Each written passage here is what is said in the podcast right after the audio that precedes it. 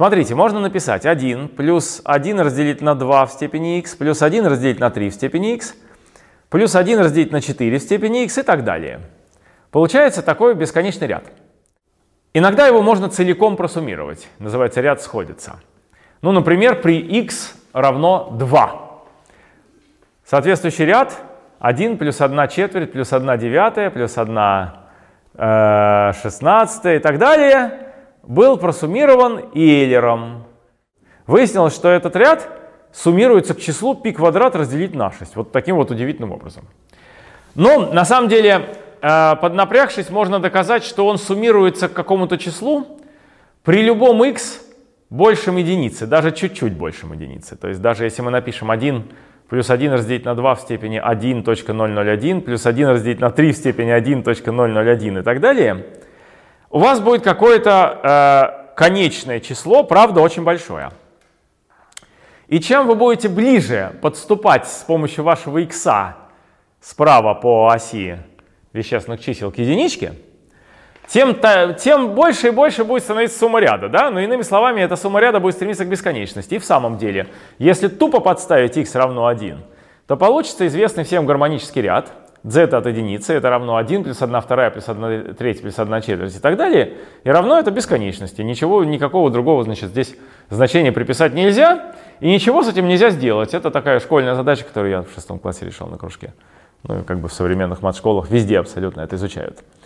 Вот, то есть сходимость начинается сразу же справа от x равно 1, если идти по вещественной оси. Но можно сделать хитрый финт ушами. Можно подняться, чуть-чуть отойти от единицы направо и подняться чуток вверх. А что значит вверх?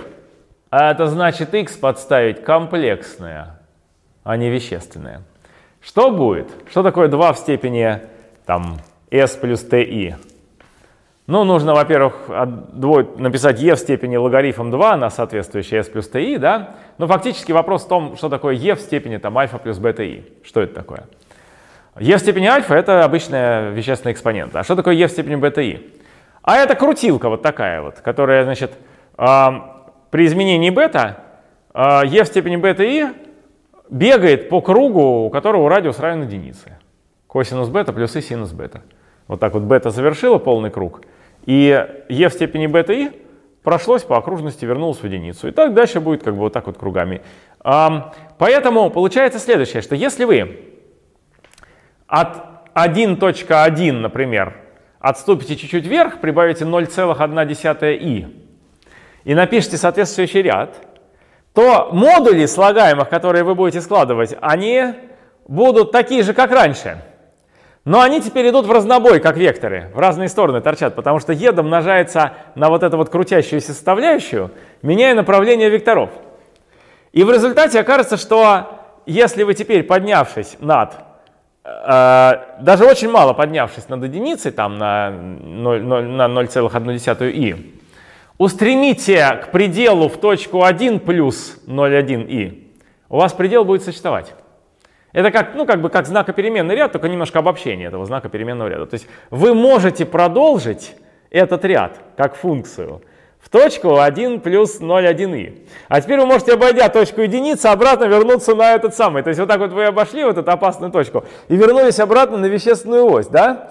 Но как бы на вещественную ось надо аккуратно там продолжать, потому что физически этот ряд сходится, вот если вы просто подставите без комплексной добавляющей вот этой, у вас ряд сходиться не будет. Но как только у вас появляется комплексная вот эта вот комплексная добавочка, вектора этого ряда начинают сразу смотреть в разные стороны, и так как по модулю там это все меньше единицы и стремится к нулю, то у вас будет сходимость вплоть до отметки вообще вещественной части там равной нулю.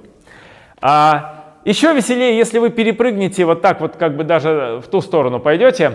Как бы, что такое аналитическое продолжение комплексной функции? Это вы посмотрели, что вокруг некоторой точки, значит, ну, есть некоторая точка, есть ближайшая особая точка, и ряд будет сходиться именно с радиусом, равным расстоянию до особой. Но если вы эту особую будете аккуратно вот так по кругу обходить, вы можете переписывать в новых точках ряд, соответственно, ну вот, базируясь в новом месте. То есть там у вас был 1 плюс x квадрат и так далее, с центром в нуле, а теперь будет 1 плюс x минус там альфа плюс, значит, минус альфа в квадрат на какой-то коэффициент, на 2 факториал, ну понятно, и так далее. То есть у вас будет другая форма в виде другого сходящегося ряда вокруг новой точки. И на комплексной плоскости можно обходить таким образом полюса, продолжая ее как бы туда совсем. И вот, собственно, в этом смысле дзета-функция Римана может быть продолжена сильно более широкую область, чем она определена на вещественной прямой от единицы и до бесконечности, не беря единицу. А так она может быть продолжена туда, и в том числе может быть поставлен вопрос, в каких точках она равна нулю. Ну и как бы то, что видим сейчас, что все нули попадают на ось 1,2 плюс SI. То есть вот эти вот векторы друг друга полностью обнуляют, да, полностью нейтрализуют именно в отдельных точках, находящихся на вертикальной оси, проходящей через вещественную часть, равную 1,2. Но это не доказано, что все они там. И, ну, в смысле, все нули, которые находятся вот в этой полосе между 0 и 1, вот утверждение гипотезы Римана, что все нули, находящиеся в полосе между 0 и 1 строго, вот эта вертикальная полосе на комплексной плоскости, они все на эту прямую попадают. Это не доказано и не опровергнуто. Это самая великая проблема математики. Почему она такая важная?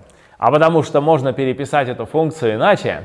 Можно написать 1 делить на 1 минус 1 делить на p в степени s для любого простого числа. И это что такое? Это 1 плюс 1 на p в s, плюс 1 на p в 2 s, плюс 1 на p в 3 s и так далее. И такой бесконечный ряд, очевидно, сходящийся. И вот теперь вы перемножаете, значит, эти ряды друг на друга для каждого p. У вас получается такое бесконечное произведение вот таких вот бесконечных рядов. Ну, каждый ряд, правда, сходится к конкретной величине. 1 разделить на 1 минус 1 на p в s. Но у вас вот такое произведение по всем p. А теперь смотрите, это то же самое. А почему? А потому что любое число представляется единственным способом в виде произведения простых.